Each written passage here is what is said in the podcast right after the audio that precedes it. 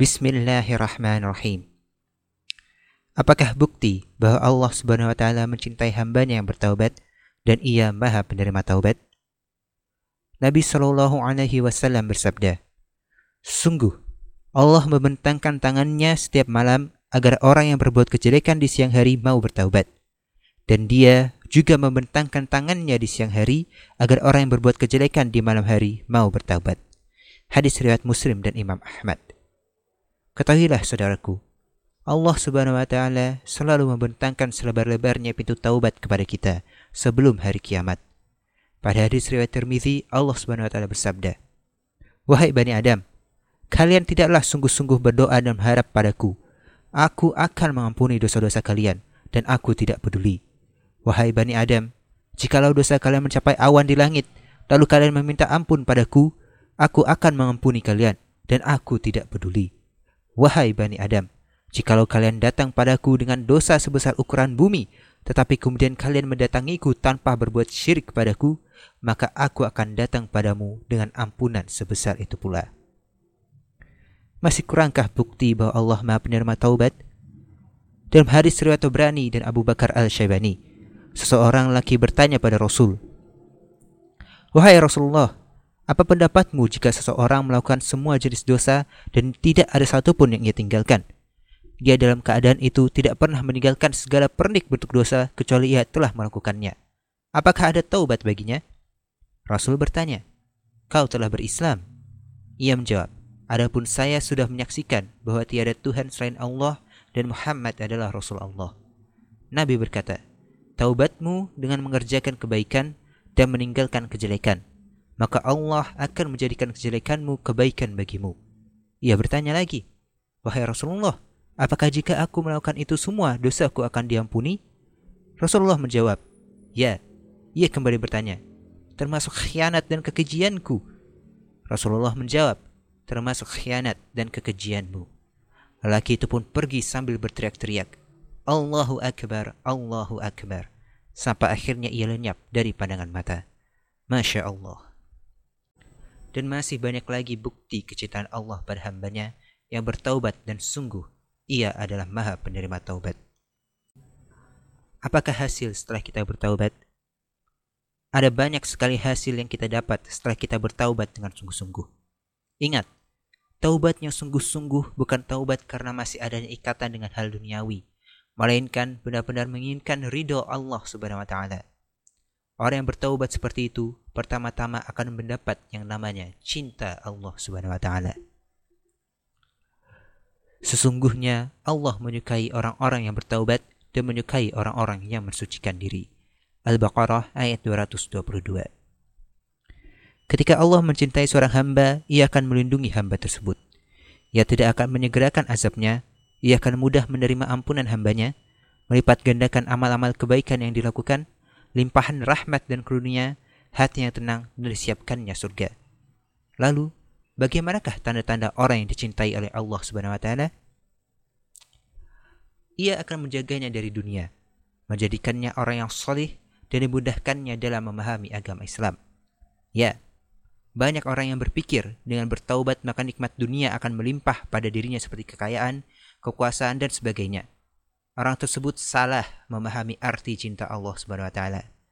Dunia ini fana, sementara akhirat itu kekal. Allah memberikan dunia pada yang dia cintai dan yang dia benci. Tetapi dia tidak memberikan kesadaran beragama kecuali kepada yang dia cintai. Maka barang siapa diberi kesadaran beragama oleh Allah, berarti ia dicintai olehnya. Hadis riwayat Imam Ahmad, Al-Hakim, dan Al-Bahaki. Ingatlah saudaraku, rezeki itu sudah diatur oleh Allah.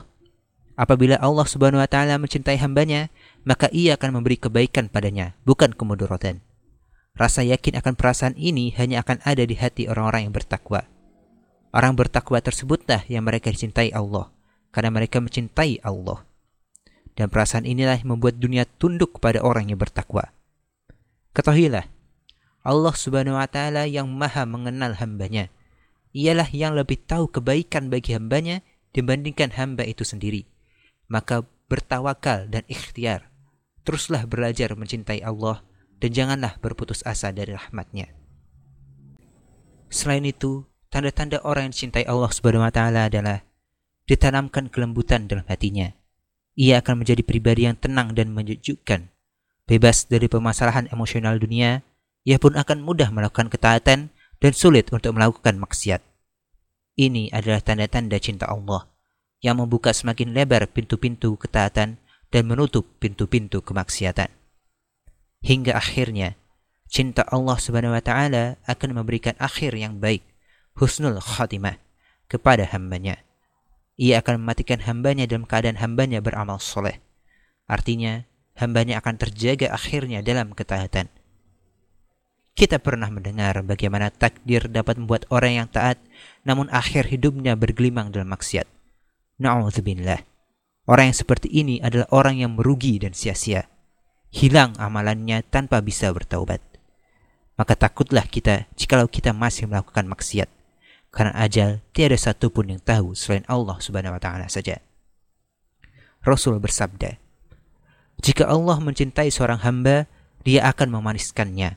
Sahabat bertanya, apa itu memaniskannya ya Rasulullah? Ia berkata, dia akan memberikan ia petunjuk untuk melakukan kebaikan saat menjelang ajalnya, sehingga tetangganya akan meridhoinya atau ia berkata orang sekelilingnya. Hadis riwayat Al-Hakim. Apakah syarat taubat dan bagaimana melakukannya? Syarat taubat agar diterima yaitu Pertama, menyesal akan dosa yang telah diperbuat. Kedua, berhenti dari perbuatan dosa. Ketiga, bertekad untuk tidak mengulanginya lagi. Ketiga hal tersebut adalah syarat taubat kepada hak Allah Subhanahu wa taala. Namun, masih ada satu syarat lagi yaitu apabila kita melakukan kedoliman pada sesama manusia. Maka kita harus keempat, meminta maaf dan mengembalikan hak saudara kita. Kita akan membahas syarat-syarat tersebut dari awal. Pertama adalah menyesal. Bagaimanakah kita menetapkan bahwa kita telah menyesal? Apakah hanya dengan ucapan "saya menyesal" sudah cukup? Akan tetapi hatinya masih lalai dan ragu sehingga ada kemungkinan untuk mengulangi kesalahan yang sama? Inilah saudaraku, penyesalan itu terletak dari hati. Adanya kepedihan, getaran hati, dan guncangan jiwa. Mungkin dari kita sedikit bingung, bagaimana amalan hati bisa kita ukur? Kita jadi tidak tahu apakah taubat kita diterima dan kesalahan kita telah dihapuskan. Tapi ingatlah, bahwa hati mencerminkan perbuatan diri Kepedihan dan goncangan hati akan penyesalan akan terungkap pada diri kita yang membuat mata kita seakan ingin menangis. Mengajak kita mensedekahkan harta agar kesalahan kita diampuni dan membuat kita memperbanyak ibadah serta memperlama sujud. Hati yang menyesal adalah hati yang meminta ampunan dan mengajak diri untuk melakukan kebaikan. Ingatlah, di dalam jasad itu ada segumpal daging. Jika ia baik, maka seluruh jasad akan ikut baik. Jika ia rusak, maka seluruh jasad akan ikut rusak.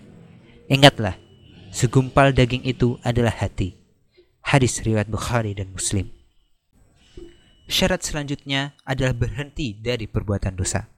Taubat tidak akan diterima apabila kita masih dalam perbuatan maksiat.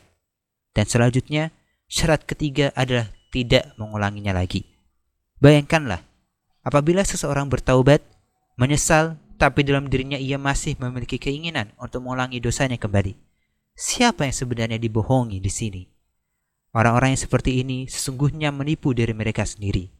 Mereka menganggap telah berbuat kebaikan, tapi diri mereka tak sanggup untuk berkomitmen akan kebaikan tersebut. Inilah perbedaan taubat dengan meminta ampunan, istighfar. Memohon ampun dan meminta dimaafkan oleh Allah Subhanahu wa taala bisa jadi akan mengampuni dosa kita. Tapi Jikalau kita masih melakukan dosa tersebut ke depannya, maka tidak sempurna ampunan yang kita minta. Dengan tidak mengulanginya lagi atau menyesal, maka itu yang disebut dengan taubat. Inilah ampunan yang sempurna manfaatnya. Jikalau Anda berada pada lingkungan yang mengajak pada maksiat dan dosa, maka pergilah dari lingkungan tersebut. Hijrahlah Anda. Jangan pedulikan bagaimana nasib Anda kelak tanpa kekayaan atau teman-teman yang ada di sana. Ketahuilah bahwa Allah Subhanahu wa taala itu Maha Pemberi rezeki, yang rezekinya seluas langit dan bumi. Allah Subhanahu wa taala tidak akan melantarkan hambanya yang kembali kepadanya dengan hati niat ikhlas meminta taubat dan ridhonya. Apakah akan berat Kemungkinan besar iya, karena Allah Subhanahu wa taala ingin menguji kita tentang seberapa tulus dan ikhlaskah hati kita bertaubat di jalannya. Akan tetapi, ketika ujian itu telah kita lewati, maka kita akan mendapat nikmat iman yang hanya diberi kepada mukmin sejati oleh Allah Subhanahu wa taala. Masya Allah. Ketahuilah bahwa Allah Subhanahu wa taala Maha Penyayang lagi Maha Penerima Taubat. Akan tetapi, orang-orang yang tidak sanggup menahan diri mereka, maka itu adalah tanda dari kekerdilan iman. Jagalah hati kita dari maksiat, selagi kita masih memiliki keberdayaan untuk itu. Janganlah menunggu hati menjadi hitam hingga hidayah tak akan datang kepada kita lagi. Terakhir, adalah kesalahan yang kita perbuat pada orang lain. Kita mungkin pernah, tanpa sengaja atau sengaja, berbuat zolim pada orang lain. Hal itu mungkin tidak kita sadari bahwa sangat berat hitungannya bagi kita. Apabila kita berlaku zolim pada orang lain, maka kita harus mengembalikan hak orang lain tersebut. Apabila memakan harta orang lain, maka kita harus bertaubat dan mengembalikan harta orang tersebut. Begitu pula dengan hak material manusia lainnya kita harus mengembalikan hak material tersebut pada orang yang bersangkutan. Apabila kita menggibah saudara kita tanpa diketahui orang tersebut, maka cukuplah kita minta ampun pada Allah Subhanahu wa taala agar tidak terjadi perselisihan yang mungkin membuat hubungan di antaranya rusak. Namun, apabila kita memfitnah, maka kita wajib untuk minta maaf pada orang yang bersangkutan. Taubat kita tak akan diterima jika orang bersangkutan tersebut masih menyimpan dendam pada kita. Sekalipun kita sudah meminta maaf, namun orang tersebut tidak memaafkan, maka tak apa. Kita telah melakukan kewajiban kita dan serahkanlah urusan tersebut kembali pada Allah Subhanahu wa taala yang Maha Adil. Ketahuilah bahwa orang yang teraniaya merupakan salah satu orang yang dikabulkan doanya oleh Allah Subhanahu wa taala. Sehingga kita dituntut untuk berhati-hati dalam segala ucapan kita dan perbuatan kita. Janganlah karena kelalaian diri kita timbul rasa sakit hati dari diri orang lain pada kita yang membuat Allah Subhanahu akhirnya memberi murka pada kita. Lantas, bagaimana dengan orang yang memiliki penyakit hati seperti iri, dengki dan sebagainya? Padahal diri kita sudah berbuat baik? Kembali, kita serahkan urusan itu pada Allah Subhanahu yang Maha Adil. Kita cukup berbuat kebaikan tanpa harus membalas kejahatan orang-orang tersebut. Itu lebih mulia dan Allah Subhanahu wa taala sungguh beserta hamba-hambanya yang berbuat kebaikan. Janganlah takut. Allah Subhanahu wa taala akan melindungi hambanya. Atas alasan inilah dikatakan bahwa taubat dari dosa antara hamba dan Allah Subhanahu wa taala lebih mudah daripada taubat antara dosa sesama hamba. Apakah kita tahu bagaimana Allah marah pada kezaliman hamba? Dan saudara-saudariku, bertaubatlah dengan taubat nasuha, yaitu taubat yang semurni-murninya. Apa itu taubat nasuha? Pertama, artinya adalah taubat yang menyeluruh. Seluruh dosa-dosa kita bukan hanya pada perbuatan yang dosa besar saja, tapi juga dosa kecil. Kita introspeksi diri kita dan kita tidak akan mengulanginya lagi. Tidak ada setengah-setengah dalam taubat yang kita lakukan. Dan makna kedua adalah nasuha dari nashatu atau nashat. Yang artinya taubat kita menasihati diri kita sendiri. Sehingga setiap kita akan hampir melakukan maksiat, kita teringat akan taubat kita dan kita terhindar dari bahaya maksiat tersebut. Inilah yang dinamakan taubat nasuha, yaitu taubat yang murni yang pasti akan diterima oleh Allah Subhanahu wa taala. Lantas, bagaimana setelah kita bertaubat, kita khilaf, lalu berbuat dosa kembali? Kita bertaubat kembali. Perbarui taubat kita. Hadis riwayat Tabrani dan Hakim menceritakan bahwa seorang lelaki datang pada Rasul seraya berkata, jika aku berbuat dosa, apakah aku akan ditulis? Rasul menjawab, Ya, akan ditulis. Ia bertanya lagi, Bagaimana jika aku bertaubat? Rasul menjawab, Akan dihapus. Ia berkata lagi, Bagaimana jika aku mengulangi lagi? Rasul menjawab, Akan ditulis. Ia berkata lagi, Ya Rasul, bagaimana kalau aku bertaubat? Rasul menjawab, Akan dihapus. Lelaki itu pun berkata, Ya Rasul, Sampai kapankah Allah akan menghapus? Rasul menjawab, Allah tidak akan bosan memberi ampunan sampai kalian bosan meminta ampun. Masya Allah. Manusia memang tidak lepas dari kesalahan. Tapi janganlah jadikan itu sebagai alasan untuk tidak berusaha memperbaiki diri. Bertaubatlah dan perbarui taubat kita. Allah Subhanahu wa taala akan selalu menerima taubat kita apabila hati kita ikhlas dan bersungguh-sungguh. Tapi jangan jadikan itu sebagai alasan untuk kembali berbuat dosa setelah taubat. Sungguh jika itu terjadi, maka hati kita termasuk hati yang lemah. Tekad kita tak sekuat nafsu kita. Lalu, bagaimanakah agar kita lebih konsisten akan taubat kita? Kiat-kiat menjaga taubat. Pertama adalah dengan berdoa pada Allah secara sungguh-sungguh, meminta nikmat taubat darinya. Maksiat kita yang terpaut di hati kita, kita minta keluarkan dan buang sampai ke akar-akarnya. Berdoalah, meminta Allah membuka dan mengobati hati kita, dan berikanlah keteguhan hati kita untuk tidak mengulangi dosa. Sekali lagi saya katakan, meski sederhana terdengarnya, tapi kemungkinannya akan berat untuk melakukannya. Oleh karena itu, tetaplah bersabar. Jalani waktu yang berjalan dengan tetap berusaha memegang ikatan taubat. Bahkan taubat pun ada prosesnya. Setelah kita ucapkan taubat, kita akan diuji oleh Allah Subhanahu taala sehingga seluruh kejelekan diri kita dihilangkan satu persatu hingga habis semuanya.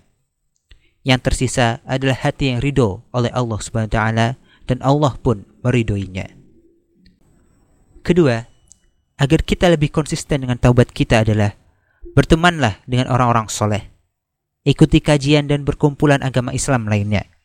Mereka lah yang akan membantu kita untuk tetap bersemangat memperbaiki diri dan memegang keteguhan hati agar tidak mengulangi dosa. Pertemanan antar sesama muslim akan bermanfaat bagi muslim itu sendiri amar ma'ruf nahi mungkar dan saling nasihat menasihatilah dalam kebaikan. Akhir kata, selesailah bab pertama mengobati hati, yaitu taubat. Pentingnya taubat dalam mengobati hati adalah membersihkan hati kita, sehingga petunjuk dan hidayah Allah mudah masuk dan meresap. Diri kita akan mudah mempelajari Islam dan kita akan mudah bersyukur dan merasakan nikmat iman. Dan pentingnya mengobati hati adalah dengan sucinya hati maka sucilah seluruh tubuh kita. Begitu pula, jikalau hati kita kotor, maka buruklah seluruh tubuh kita. Mudah-mudahan apa yang disampaikan pada bab ini dapat menjadi berkah bagi para pendengar dan pembicara sendiri. Praktekkan dan sebarkanlah agar ilmu yang kita dapat menjadi bermanfaat. Semoga Allah Subhanahu wa taala selalu merodoi kita dalam segala urusan kita dan selalu menaungi kita dengan petunjuk dan hidayahnya. Amin ya rabbal alamin. Wassalamualaikum warahmatullahi wabarakatuh.